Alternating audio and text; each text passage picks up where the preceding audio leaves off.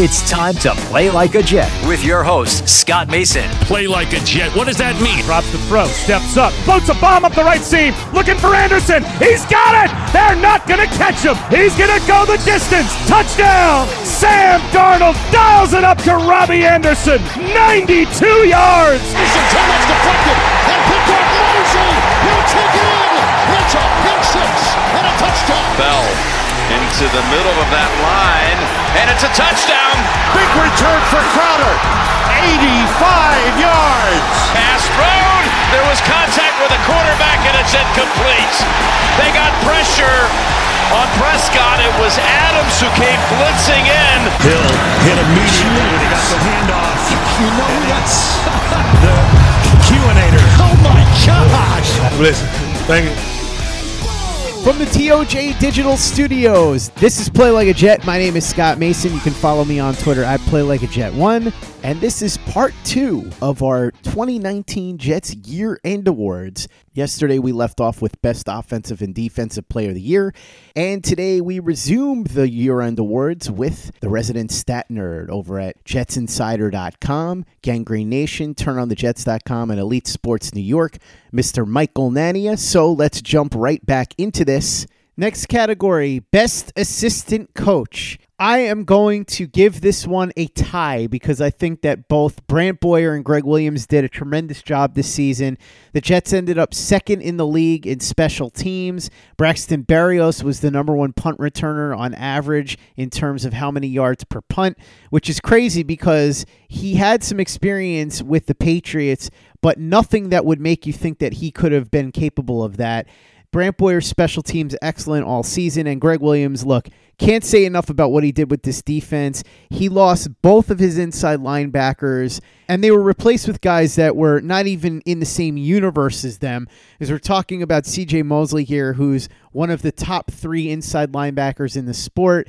He had to deal with all kinds of injuries to the point where, as we said, he was just saying his prayers and throwing Blessuan Austin in off of injured reserve as the sixth round rookie, even as we expected him to not even play in 2019.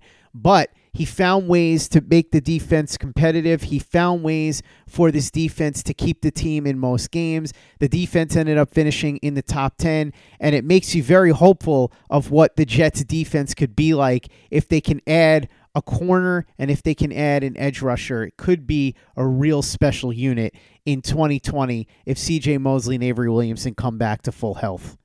Yeah, I got to go with Gregg. And uh, the coaching job he did this season is one of the best coaching jobs, uh, maybe the best coaching job uh, the Jets have gotten in this decade. You know, even go back to 2010, just because of everything the Jets had to deal with this season, all the injuries, because, you know, James Burgess and Neville Hewitt, and th- those two guys made, you know, their share of splash plays, but ultimately they missed a lot of tackles. They were not good in coverage, and the drop off was big uh, and Blake Cashman as well, who I think a lot of people forgot about. He was uh, much worse than Burgess and Hewitt were, and those two guys were big drop offs from uh, Mosley Williamson, who would probably be one of the most talented inside linebacker duos in the league. So you had the injuries there. You had Quinnen Williams miss some time. You had Jordan Jenkins miss some games.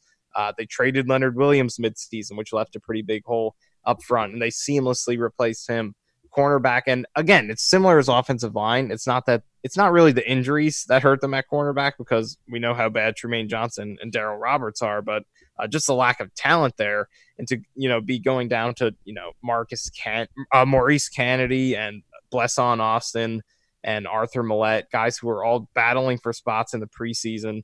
Uh, in Austin's case, not even playing at all in the preseason or in any NFL game before he debuted against the Giants. Uh, to be playing with the talent that the Jets had on defense this season. And, and this is a team that, you know, if healthy, would have pretty good uh, talent on defense because of what they have at safety, up front, at inside linebacker, but especially those uh, the injuries at inside linebacker. That was really the biggest thing. Uh, losing Mosley, losing Williamson, and uh, playing with some uh, some makeshift replacements there, not having talent at cornerback, not having a good edge rusher. And you know, Tarell Basham and Jordan Jenkins did an admirable admirable job kind of filling in there, being decent, but we know the Jets don't have a top end pass rusher. Really, uh, there wasn't a guy in this team who was able to create uh, on his own at a high level this season, and that makes it really hard to run your defense because you got to figure out how to create that pressure, uh, scheme up that pressure, and then that leaves holes in coverage and other areas of the defense. So he had a ton. Gregg Williams had a ton of obstacles to overcome this season, but uh, he overcame all of them uh, to have the Jets end up finishing ninth and fewest points allowed per drive. So uh, for them to finish top 10 in scoring defense per drive, especially when you consider the field position, the offense did not help them out. They uh, the Jets defense played the worst average starting field position in the league, and they still finished 10th in scoring defense per drive. And in terms of DVOA, they finished up 10th. So this was a top 10 defense this season, despite everything they had to go through. They don't have a good cornerback, uh, let alone an elite one. They don't have uh, anybody who can, was creating as a pass uh, pass rusher on a consistent basis, whether it be uh, on the defensive interior up front or on the edge. Uh, so it was really a great testament to what he did this season. Hopefully, the Jets keep him around next season, and you know, as long as uh, he wants to stick around, because he did an incredible job this season. Uh, just getting Mosley Williamson back should be a huge boost for them. And you know, you can't always just look at the next season and say, okay, the Jets were tenth this season. If they add this, this, and that, they're going to jump, you know, to eighth, to sixth, to fourth. If they can get cornerback edge, get those two linebackers healthy, doesn't always work uh, as ex- just as straight and narrow as that. But you know, if the Jets can get those two guys back healthy, if they can get some upgrades at cornerback, if they can find a legitimate edge rusher, uh, if they can make these upgrades, I mean, you're going from a team that was 10th in DVOA this season, uh, ninth in scoring defense per drive with uh, as many obstacles as you could possibly imagine. Uh, so there's definitely a foundation here if they can maintain Gregg uh, for them to jump towards being a really, really good defense, uh, not just good, but an elite defense next season. Uh, if they can get those guys healthy and make some key additions. But for Gregg Williams, he is easily the assistant coach of the year. But I do want to give some love to Brant Boyer as well, guy who made the Jets the number one special teams last season. Uh, they lost a couple pieces this year, although you know Jason Myers and Andre Roberts were due to regress, and they did this season.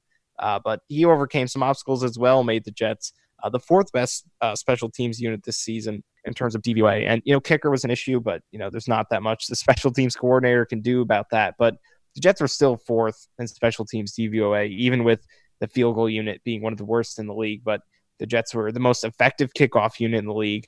Uh, in punt return, like you said, Braxton Berrios led the league in punt return average. He was a great pickup. He did exactly what he did in college and with the Patriots in preseason.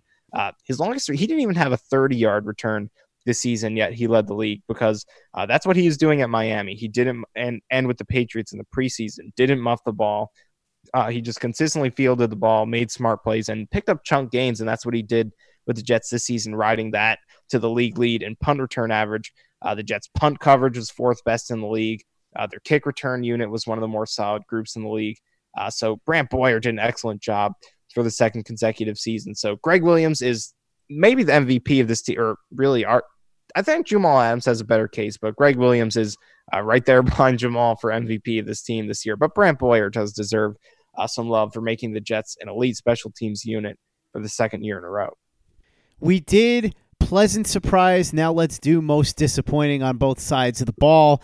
On the offensive side of the ball, there are several candidates here but I ended up going with Kelechi Osemele. There are some that would say that you could go with Ryan Kalil, but here's why I went with Osemele. With Kalil, he had retired. Joe Douglas talked him out of retirement, and that was one of those situations where you had some skepticism about it, and you just hoped that he would be better than what the Jets had last year. And it was a one year deal, and if it didn't work out, okay. With Osemele, you knew that a couple of years ago he was one of the best guards in the league. He had been banged up a little bit, and you figured you bring him in here, he's healthy, and he'll be rejuvenated, and he'll be back to his old self, or even if he's at about 75% of what he used to be, big upgraded guard. Instead, he was an absolute disaster, then got hurt, and then he went on IR, and then there was that whole battle with the team. So while I think there are plenty of candidates on the offensive side of the ball for most disappointing, to me, it goes to Kelechi Osemele. Yeah, I have to agree with you. It's definitely uh, Kelechi Osemele because, like you said, I think he was uh, a guy who you expected to come in and give the Jets an upgrade. We didn't think he would be the all pro player he was a few years ago, but he you definitely thought he would be an upgrade over James Carpenter, but you know, he couldn't even do that. Then had the the off the field stuff with the team and obviously didn't even stay healthy enough uh, to stay on the field uh, throughout you know, even half of the season. So he's definitely the biggest disappointment because of the expectations that he came in with. And, you know, the Jets didn't give up too much to get him. They gave up a late round pick. So ultimately they uh, kind of got what they paid for, and they did get one back uh, in return. I, I, believe they swapped a fifth and a seventh to get him. So, you know, they kind of got what they paid for. But like you said with Kalil, I, I think the expectations, although I did expect him to be an average center and he was disappointing in that, right? I think more was expected from Osemele because he's a little bit closer to still being in his prime. Obviously, he's not, but in terms of his age, uh, you there was definitely a better chance he would be closer to that peak level. While Kalil, on the other hand, was coming out of retirement, uh, ultimately just to get some money. It looks like based on the way he played, but uh, definitely Osemele, the expectations were higher. And in terms of the skill uh, skill position players, I mean, Bell in terms of the numbers was extremely disappointing, but uh, I already talked about a lot, and we will throughout the offseason about how bad this offensive line was. So it's hard to blame him too much for that. Uh, in and I think Robbie Anderson, Jamison Crowder were about as you would expect them to, uh, as productive as you would expect them to be. And Sam Darnold, I think, even though a lot of us expected him to take a bigger jump, uh, he did take some small steps forward. And again, he's playing with uh, playing in a really tough situation. Still only 22 years old. I don't think he's been. I don't think he was as disappointing as Osemele was. So I think Osemele definitely takes uh, the prize here. And on the defensive side of the ball, plenty of candidates there as well. I'm going to go with Trumaine Johnson, and I know a lot of people are going to say, "How could you have been disappointed in Trumaine Johnson? He's Trumaine Johnson." All I expected of him was to be at least a passable starting corner this year. I wasn't asking for him to live up to his salary. I wasn't asking him to be a Pro Bowler. I wasn't even asking him to be a good starter, just a passable starter, and he couldn't even do that. He was one of the worst cornerbacks in football while he was playing. Then he got hurt and he was put on IR, never seen again. And that was the most productive that he was all season was when he was on the injured reserve. And now in the offseason, I'm pretty sure he's going to be released. What an absolute waste of money. Even worse than when they brought back Darrelle Revis in 2015. I'm not disappointed because I expected Trumaine Johnson to be awesome. I'm disappointed because I expected him to at least look like a football player out there. And instead, he looked like roadkill in all of the games that he played. So, Trumaine Johnson for me, most disappointing.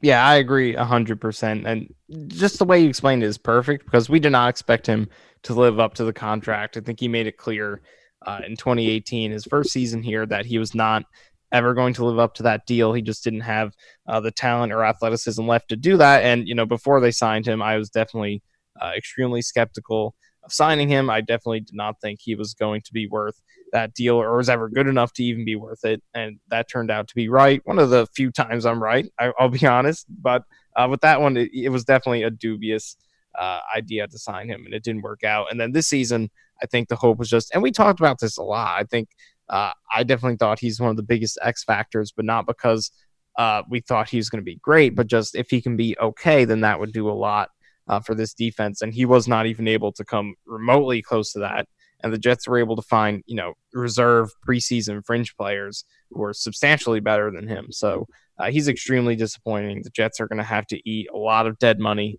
to get rid of him after the season. So uh, he go, will go down as one of the worst free agent signings the Jets have ever made. But uh, to go back a few months before the season, I think uh, ultimately the best choice here uh, if we're not if we're looking before the season as well, it's got to be Jachai Polite, who didn't even get on the field for the Jets uh, before getting cut uh, prior to his hmm. first season. So Trumaine Johnson and Jachai Polite, uh, two of the most infamous Jets defensive additions of all time here in one off season, courtesy of Mike Maccagnan.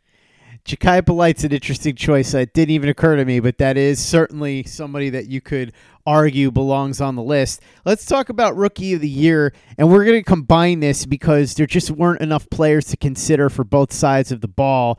And this is a tough one because I've seen people suggest Blessuan Austin, but the problem is Blessuan Austin only played six games. So I have trouble giving the award to him outright. I'm going to make this a three way tie, which is kind of unorthodox, but I'm going to say it's Quinnen Williams, Kyle Phillips, and Blessuan Austin. So you have a sixth round pick, an undrafted rookie, and the number three overall pick. There are people that are going to say Quinnen Williams was disappointing this year, and in some ways he was. But Michael, you and I have talked about a lot of the reason why he didn't put up the eye catching numbers and why he wasn't making the flash plays that a lot of people were expecting of him, and that a lot of people like myself and you were hoping for in his rookie year. I still think he had a pretty solid rookie season. He flashed quite a bit. He did what he was asked in terms of stunting and two gapping, and I think that he played a pivotal role on one of the league's best run defenses. Blessuan Austin, I thought, had six really good games in total. If he had done that for the entire season, he would have run away with this award, but because he only played six games, I can't give it to him outright. And I thought Kyle Phillips, while he cooled off down the stretch, had a pretty nice rookie season, especially for a guy that wasn't even drafted. So I think when you put the three guys together, they all had their shortcomings. Phillips was solid, but nothing amazing. Blessuan Austin was really good, but only for six games. And the big drawback with Quinnen Williams, of course, is that for where he was drafted, he didn't quite produce in the manner that you would have hoped he would. So I think a tie between the three is fair. Yeah, I, I think for me, I'm just going to go with Quinnen Williams outright. I think if you throw the draft position out the window, he's clearly the most impactful rookie because, like you said, Austin was really solid throughout most of the time he was there, but it ultimately was less than half of a season, and he capped it off with uh, one of the worst defensive plays any individual player made for the Jets this season. Uh, so I think that even though Austin is uh, maybe the most promising rookie they have going forward, uh, based on what he showed this season, it was only a half season of play. Kyle Phillips, I, I think Phillips was more of a role player than Williams was because I think Quinnen Williams was really uh, playing a central role in the run defense being so good, the defensive line having such a solid season. He didn't put up any flashy numbers this season, like we've you know talked about a bunch. I think everyone is aware of that, but, but he, I think he was really consistent this season. Uh, made his plays against the run, made some crucial pressures. I think he finished the season with a really good run over his last few games. So I think Quinnen Williams definitely deserves this award. Kyle Phillips was very solid, but again, I think he's more of a role player doing uh, more more so cleaning up the work done by other players like Quinnen Williams uh, than creating the uh, just creating the opportunities for others like I think Quinnen Williams did a lot of. So Blessuan Austin, not enough playing time. Kyle Phillips, very solid, but uh, I think Quinnen Williams just had a more central role uh, in the success of the defense. And again, if we're you know taking draft position into, into account, then Quinnen Quinnen definitely does not deserve uh, this award because you know we expected a lot more from him. Frankly, we definitely thought he was going to be a guy who could come right in uh, and be a force on both sides of the ball. But he is a very young rookie. Came in at only 21 years old, so he has plenty of time to develop. No guys, uh, no player's career is over after one season, and he did progress throughout the year. We know how much potential he has. We know that uh, he didn't even play that much in college before coming to the league, so uh, he was uh, he's about as raw as they come for a top five pick. Not a lot of guys who get picked that high in the draft are as raw as he is, you know, uh, with his age and just not having played as much at Alabama as a lot of other top picks do play in college. So he has as much room to grow as any other player in the league, especially with just his physical ability. And we saw so many flashes throughout the season of how quickly he can move at his size. His speed score, I mean, uh, which is his uh, his 40 time adjusted for his weight and his height, uh, is above the 90th percentile at his position, and we saw plenty of examples of that this season. So I think on the whole, he's definitely the most solid rookie, and uh, he has plenty of room to grow going forward. Obviously, we expected more pass rushing production this season, and you know a little more consistency because he did have some dry spells started off the season a little rocky. And in terms of health, hopefully uh, he isn't as you know consistently banged up as he was this season. Didn't miss a ton of time, but you know ideally uh, he stays healthy for 16 games next year and uh, going forward. But uh, I think he's definitely the most solid rookie because I think he played a central role on that defensive line, playing really well, especially with Leonard Williams uh, getting traded midseason. Uh, Quinnen really had to come in and fill those shoes, and he did a pretty good job of it. There wasn't a drop off after uh, Leo left, and Quinnen was a really big part of that. So I think he's definitely the best rookie. Phillips and Austin are great honorable mentions. I think those two guys both have uh, really good chances to be core parts of this defense going forward. But I still think that you know if you look past the stigma of uh, where these guys were picked, and in Phillips' case not being picked at all, if you look past that, just take uh, take the draft uh, attachments out of there and just compare how they played. I think Quinnen Williams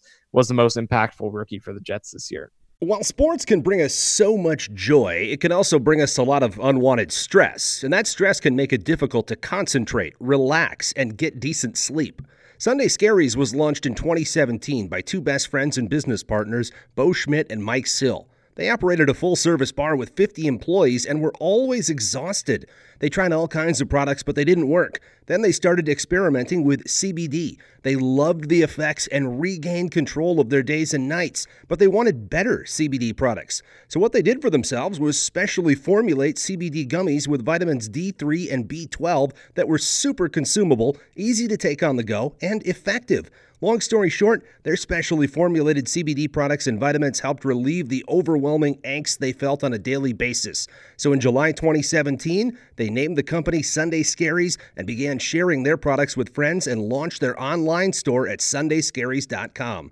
With tens of thousands of customers, monthly subscribers, and a 100% money back guarantee, Sunday Scaries has always been on a mission to transform a worrisome nation into a chill one. And right now, we have a bonus for you. Get 25% off all products at sundayscaries.com when you use the code OVERTIME. Again, 25% off all products at sundayscaries.com when you use the code OVERTIME. Hey guys, this is Greg Peterson, host of the podcast Hoopin' with Hoops. Despite the fact that college basketball is in the off season, it's never too early to get a jump start on taking a look at these teams because there is now 357 of them for the upcoming 2020-2021 college basketball season. I'm going to give you guys a deep dive on every last one of them, keep up with all the transfers in college basketball, and so much more. You are able to subscribe to Hoopin' with Hoops on Apple Podcasts, Google Play, Spotify, Stitcher, TuneIn, or wherever you get your podcasts. Play like a Jet. Play like a Jet.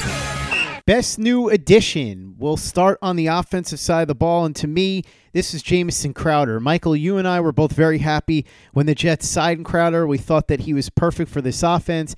And while he did have a stretch where he went radio silent for a bit, overall, I thought he had a really nice first season with Gang Green. I wonder if he could have hit a thousand yards if Sam Darnold had been healthy for the three games when he was out, because his numbers indicate that there's a good chance that it would have happened. But here's how he finished the season career high in reception, 78, second best season in terms of receiving yards at 833, second best season in terms of touchdowns with six. I thought he proved to be a really strong slot receiver, very dependable target, and a guy that the Jets can have some confidence in going forward with Sam Darnold. We don't know if Robbie Anderson will be back yet, but we know that Crowder will be around, and that's a good thing. Yep, Crowder was definitely exactly as advertised. You, you, you knew what he brought, brought to the table. He is uh, a better big play threat than most other slot receivers are. He's got uh, a lot of speed after the catch, and he makes more catches down the field than most other slot receivers can make. Uh, and both in, in, terms of you know play by play, the ability to make big plays, and in terms of the big picture, game by game, uh, that was the kind of player he was in Washington. He would have some absolutely huge games, and he would have uh, some stretches where he went really quiet, and that's exactly what he did with the Jets this season. And you know that that game in Baltimore, that two play stretch there, really encapsulated who he is. Drops uh, absolutely wide open pass from Darnold. Then the next play is on the receiving end of arguably the best throw that Darnold made this season. So I, I but on the whole, he's definitely probably one of the top ten to fifteen slot receivers in the league. And you know the two top options on the slot market in the offseason were uh, Crowder and Cole Beasley, and those two guys are just complete polar opposites at the same position. Cole Beasley being a guy with uh, you know lower drop rates, more consistent game to game production, but at the same time isn't as capable as making as many big plays, as much uh, production after the catch, having uh, you know games with over 100 yards, scoring a lot of touchdowns, and you know both guys really ended up living up to what they were uh, in their previous NFC East stop before coming over to the AFC East. Beasley, the Bills, and Crowder with the Jets. So I think he definitely gave them uh, what they what they expected him to get, what they hoped to get from him, what I hope to get from him. Uh, and, and even during his unproductive stretch, I think there were some. I think Crowder's the guy who probably uh, right right there with Robbie Anderson probably had the most production left on the table among the pass catchers this season because Darnold, one of his biggest issues this season is just uh, taking some aggressive shots down the field, especially on third down, uh, trying some overly aggressive throws down the field when there were open checkdowns, you know, five, three yard, even like three yard passes uh, right there in front of him for potential first downs. I think Crowder had uh, a good number of, uh, you know, throws in that five yard range for potential first downs that Darnold didn't see him Uh, and it was really Robbie and Crowder the whole season. I think the rest of the guys were very rarely missed by Darnold because they just were not getting open as much as those two guys, which is a testament to how bad they are, how good uh, Crowder and Robbie Anderson were this season. So I think Crowder definitely lived up to expectations. Uh, he's a good piece to have in that slot role. There are not uh, obviously there are players better than him, but you can do a lot worse at slot receiver than you can with Crowder. I think we saw a really good example with Jermaine Kearse last season. So he's been a huge upgrade in that spot, and he definitely is a good player to have. Uh, definitely good value on the deal the Jets gave him for the next few years. So hopefully he does stay healthy and stick around for the entirety of that deal because he is a very good. Uh, he definitely showed that chemistry with Darnold throughout the season, and it's a good compliment what he can do well. If Darnold does develop into a star, it's going to be because he does a better job seeing those checkdowns, moving the chains on third down, uh, just kind of toning down the aggressiveness and doing a better job uh, keeping the ball moving down the field, picking up those third down conversions. That's what Darnold's going to have to do better if he's going to be elite. And Crowder is the guy who's going to benefit from that if Darnold does make those strides. Best new addition defense. I was positive that when we got to this point in the season, Michael, my answer here would have been CJ Mosley. Instead, CJ Mosley gets hurt, and so he's not the guy that ends up getting this award from me. Instead, it goes to a guy who is more or less an afterthought when he was signed to a one year contract. A lot of people thought that he was nothing more than a younger Buster Skrine. Instead, Brian Poole turned in an excellent season in the slot for the New York Jets to the point now where I think everybody is on board with bringing him back for multiple seasons. He was one of the best slot corners the Jets have had in a really long time. No question about it in my mind, Michael, that Brian Poole was the best new addition on the defensive side of the ball. Yeah, it's an easy pick because, you know, Brian Poole is not only, you know, the best of a so-so group of additions for the Jets on defense. He's one of the best slot corners in the league. He gave up only 0.57 yards per cover snap of the slot this season. That was the best in the league. And overall, he gave up only 0.53 yards per cover snap, which is second best among all corners behind only Richard Sherman. So he's excellent this season. Uh, really, there just was not a game where a team, the opposing team, wanted to pick on Brian Poole that much. He just game after game uh, took on his matchup and kept opposing slot receivers out of it. You know, slot receivers did not beat the Jets up that much this season, as much as we were used to seeing them beat the Jets up uh, over the past few seasons. You know, particularly with Buster Skrine, but you know they toasted other Jets corners even before he was there. Uh, but that was not an issue for the Jets this season. Brian Poole was excellent this year, and in run support, he was really good. Uh, just tackled very well, did a good job in the box, and even as a pass rusher, Gregg Williams used him uh, as much as any other cornerback in the league. And that was one of his best assets coming over from Atlanta. And, you know, even with the Falcons, you know, he is a, a volatile player. In his rookie season, he put up numbers like this, was one of the better slot corners in the league. That was the year the Falcons went to the Super Bowl. Uh, then the next two seasons after that, uh, he was closer to the bottom of the league. So he was this erratic player. Uh, going into this season, and you know that's something the Jets will have to think about as they, uh, you know, go through negotiations with him if they wish to bring him back uh, because he was really erratic in Atlanta. Is he going to be able to replicate this? Uh, I, I think if the Jets do resign him, then you know you're probably not going to get these numbers again because it's just really hard for any cornerback unless you're you know the best of the best to repeat these numbers. But I think most likely you are going to get very solid play from him again. He was really good this season. You know, even independent of what the numbers say, you just uh, watching game after game. Like we said, their teams just were not going after him this season. Uh, he, game after game did a great job in coverage uh, on the ball, made a lot of plays. Uh, most notably, had that pick six, which uh, you know, ironically, wasn't even a play that he made against the Raiders, but uh, just overall, his play on the ball is really good.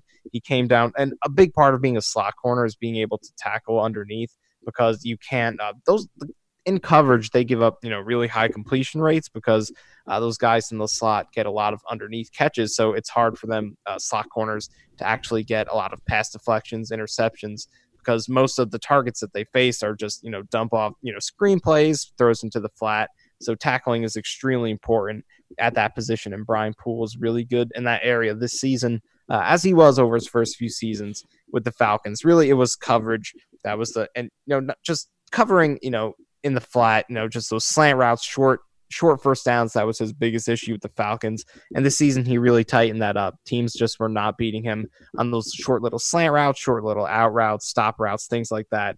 uh, those short third down conversions. Teams just were not getting those against him this season. So Poole had an excellent season, uh, by far the best, def- by far the best addition on the team, uh, offense or defense. Uh, so he was definitely, like you said, an afterthought when they signed him, just a cheap one year deal, a replacement for Buster Skrine, who you thought, you know, he could be better, he could be the same. Uh, he's younger, that was good, but just a move that didn't get a lot of attention. But uh, 16 games are in the books now, and he was one of the best slot corners, one of the best cornerbacks in the game, really, regardless uh, of whether they played inside or outside. So the Jets have uh, really. Uh, it should not be too hard of a decision to bring him back just because you know you're not going to find someone a better option than him. They don't have a better option, even close to as good of an option in house uh, to replace him. So it should be an easy decision to go out there and be aggressive to bring him back. It will be interesting to see how close he comes to replicating the season going forward, but uh, it should be an easy decision for the Jets to go out there and be aggressive uh, to get Brian Poole back this season. Comeback Player of the Year. This is an interesting one, and I'm going to combine it because there weren't enough players on the team that came back from anything. But to me, the one that stands out here for sure is Marcus Maye. Marcus Maye, coming off a season where he was disappointing and injured for the bulk of the year. He comes back, he plays all 16 games this year, and he played at a high level for most of them. Now, there was a stretch where he was pretty erratic. There were some times where he dropped interceptions, there were some times where he got beat on some plays, but overall, he's turned himself into a pretty solid center fielder and a really good partner for Jamal Adams. So, Marcus Maye, for me, comeback player of the year for the Jets.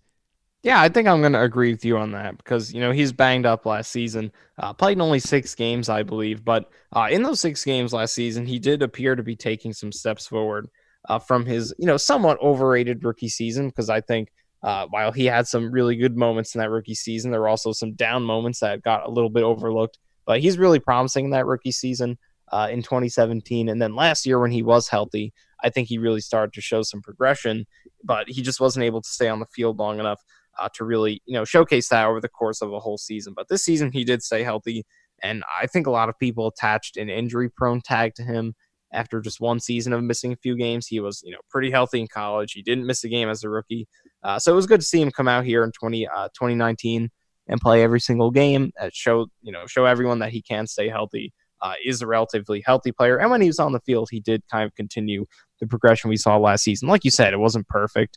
Uh, he gave up a touchdown against the Ravens. There were moments where he missed some tackles. Uh, I believe he missed tackles at a higher rate this season than he did over his first two, but he did also, I think, make a lot more big plays this season than he did over the last two seasons, uh, over the last two years, and especially you know down the stretch here. That game against the Steelers was one of the best games he's played. Uh, he made you know two huge plays in coverage in that game. Then a couple of great open field tackles against the Cowboys. That was a signature performance. Made a lot of great plays in the open field against Ezekiel Elliott. So I think he had a lot of really good uh, peak moments this season. And against the Bills in that first game, he did drop an interception, which was huge. You do want guys to catch that, but overall, he did play really well in that game. So I think Maye has developed into a really good last line defense. And ultimately, the less you're hearing his name, the better it is because uh, just especially when you play that the role the way that Gregg Williams wants him to play when he's just playing that deep middle safety role. Teams just aren't going to challenge him that often because really his role is to just be there so teams uh, don't attack him that often. But uh, when they have attacked him, more often than not, he's been coming through uh, with you know stopping those potential touchdowns uh, much more often than he's been giving them up.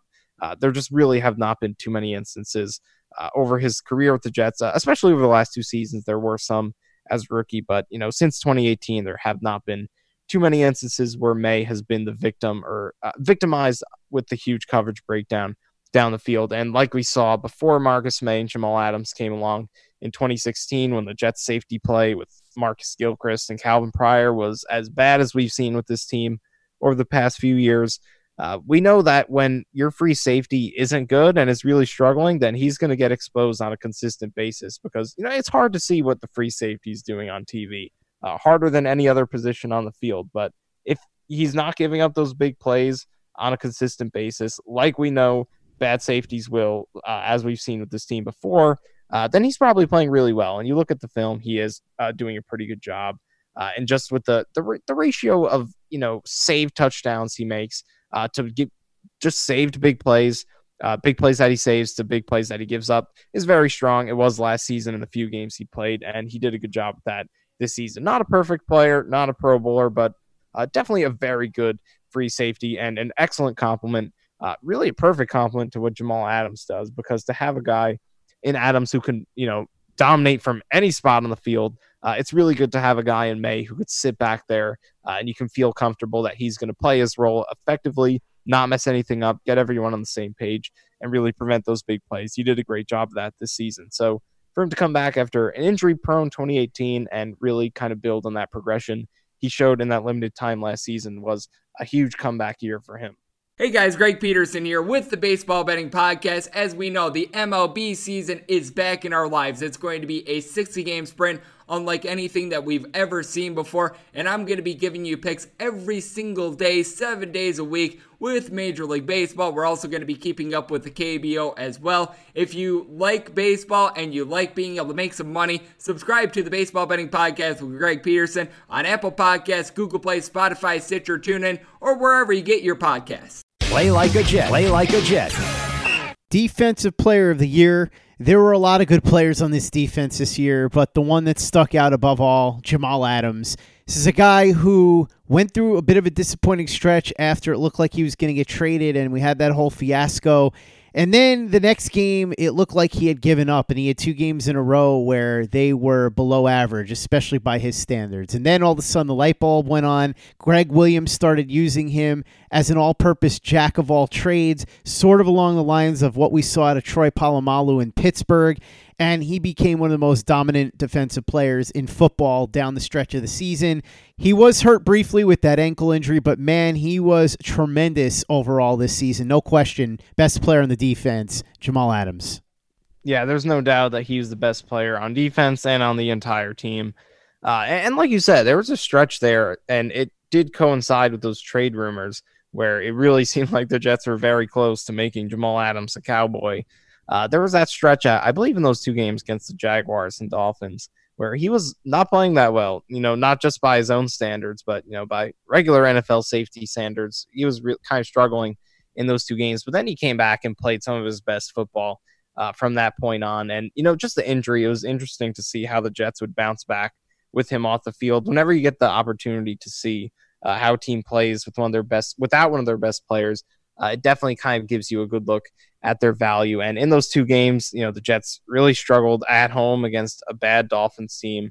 Then they go to Baltimore, and not that they would have stopped them with Jamal Adams because the Ravens are ridiculous, but they did struggle in the two games he played before playing well prior to that game and then playing well after he came back. But uh, really, after those rough two games, he started going off with that Giants game and then had that tear where he had, uh, what was it, six sacks in three games, uh, I believe, over that winning streak. But uh, sacks are what everyone pays attention to, but a handful of sacks over the course of the season should not be uh, what his year is represented by. It should be all the pressures he makes. You know, against the Steelers, he had a pressure that led to the Tarell Basham interception. Uh, like you said earlier, against the Cowboys, he had the pressure in that two point conversion, which doesn't count for anything in the box score. Uh, but that is a game winning play that he made there. Uh, other plays, he makes a ton of tackles short of the sticks. That's another thing he does well in coverage. He has really improved in coverage. He tackles excellently underneath and even you know just you know down the field his coverage uh, before the ball is thrown has been really solid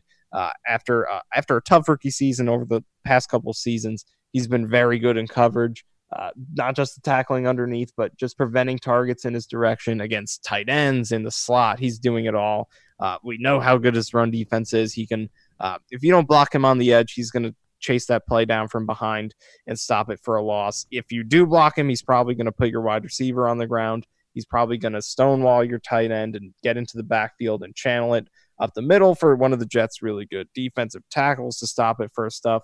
He is just the most versatile safety in the league. He is the best safety in the league. I don't think there's a question about it just because of the versatile array of ways he can impact the game as a pass rusher in coverage, whether it's in zone or man, you know, as a run defender, and he can do it off the edge. He can do it coming up the middle. There really is nothing this guy can't do, and uh, this is why they drafted him number six, just because of uh, the wide array of things he can do. And uh, it was re- very good to see that after a rough stretch in the middle of the season, he was able to come back and make up for that with a dominant stretch of games after that. And overall, he totally lived up to uh, what he did in that breakout 2018 season. So two straight elite, uh, obviously two Pro Bowls the last two seasons, and he is uh, extremely worthy of those and all pro name uh, being named to all pro teams as well. We'll see if he can uh, make that this year as he did last year, but he is deserving of it. Uh, he is excellent. He's the best player on the Jets, and there's no doubt about that. And he is, uh, in my opinion, the best safety in the league, simply because I don't think there's another player out there who can do as many things as he does. There might be players who are better in run defense. There might be players who are better, you know, in man coverage, zone coverage. Players better one particular thing, but Adams is arguably a top three to five player uh, among safeties in every single thing every single role you can ask them to do. So uh, he's just developed really well, quickly hit his ceiling, and uh, hopefully the Jets realize uh, what kind of player they have in him because I think the safety position gets labeled as a position that is not a premium position, and for the most part, that's right. But sometimes, and even at non-premium positions, you know, like defensive tackle, like safety, like linebacker, sometimes there are special players who go beyond the limitations of a position and really make that a superstar impact, you know, like your Luke Kuechly at linebacker, like your Aaron Donald at defensive tackle. And I think Jamal Adams fits that description at safety because you take him out of the lineup, the guy you're putting in there to replace him just can't do the things that he can do, affect the game in the number of ways that he can. You know, just I think that play against the Steelers where he made that pressure leading to Tarell Basham's interception. That's the kind of thing, more so than the sacks with Daniel Jones and uh, the big plays like that those are plays that the box score just doesn't track, but it's just him playing great football, executing his role, beating the people in front of, uh, beating his assignment, uh, just creating a turnover in a way that doesn't get a lot of recognition, and he does that a lot. So I think he's is a superstar safety, best in the league, and the Jets need to do whatever it takes to make sure he spends his entire career uh, with them. Offensive player of the year. This is a tricky one because I don't think anybody was especially great this year, but I think that the best player and the most important one was Sam Darnold. He didn't make the leap in the way that we would have liked. We were hoping he would become that elite quarterback and make the leap in a way that, say, Lamar Jackson did this year, or even the way that Carson Wentz did in year number two with Philadelphia. Instead, he went from being somebody that was a very erratic rookie to a somewhat less erratic second year player. He was good, but he didn't quite get to that level that we were hoping for yet. Still, though, best and most important player on the offense. Yeah, I think I would agree with that. He did kind of finish slowly, but I mean, overall, it's just hard to pick a player who was better than him. You can't go with Bell because as much as you want to, you know, separate him from the offensive line, uh, he still produced at a very bad level throughout the season. And again, it's not really his fault, but you can't really go with him. Uh, Crowder and Anderson were decent, but they had long stretches of very little production. But I think Darnold, uh, and definitely having the three games where he didn't play, kind of showed you his value to this team because without him, no one was doing anything on that offense. It was a historically terrible group without him on the field. So I think those three games really showed you uh, how valuable he is to this team. And and these last two games are really the first time in Darnold's career that they won in spite of him because he really did struggle against the Steelers and the Bills. But uh, prior to that, he was playing some of the best football of his career over those six games. Uh, prior to that Steelers game, uh, over that middle part of the season, I think he really, really kind of got them going with that three game winning streak, especially. He's playing really well. So uh, I think he's easily the most important player on the team just because the skill players uh, on this on the Jets this season were not able to separate themselves enough. And obviously, Bell is a guy who you would think uh, with who does have the talent to you know make himself as important as a Christian McCaffrey or you know a Michael Thomas. Uh, that level of importance from the skill position, but uh, with the offensive line as bad as it was, he was not able to do that. So Darnold was definitely the most important player in the offense this year. And I mean, there is a, even though he wasn't an above average quarterback this year, I think there is a decent argument. He was close to average because you look at all the quarterbacks this year uh, in the league, there really is a pretty big drop off after about top 15 or so. So I think there is a decent argument. He's in that, you know, maybe low teens range around 20, 21, 22, even though the stats put him around, you know, 25, 26. I think there's a decent argument he was better than that. And you look at him against all the other players on the Jets, that really might make him uh, on the Jets offense. That really might make him uh, one of the better players on the team. I think Crowder and Anderson were both above average receivers, but uh, Darnold, in terms of just what the team was able to do with him versus without him, definitely made his importance clear. And finally, MVP of the Jets in 2019. I don't think there's any question here. It's the same guy that we said was Defensive Player of the Year, best player in the team, bar none, the heart and soul of the team. He may or may not get traded in the offseason if the Jets get offered a King's ransom, but Jamal Adams, team MVP in 2019, not even close.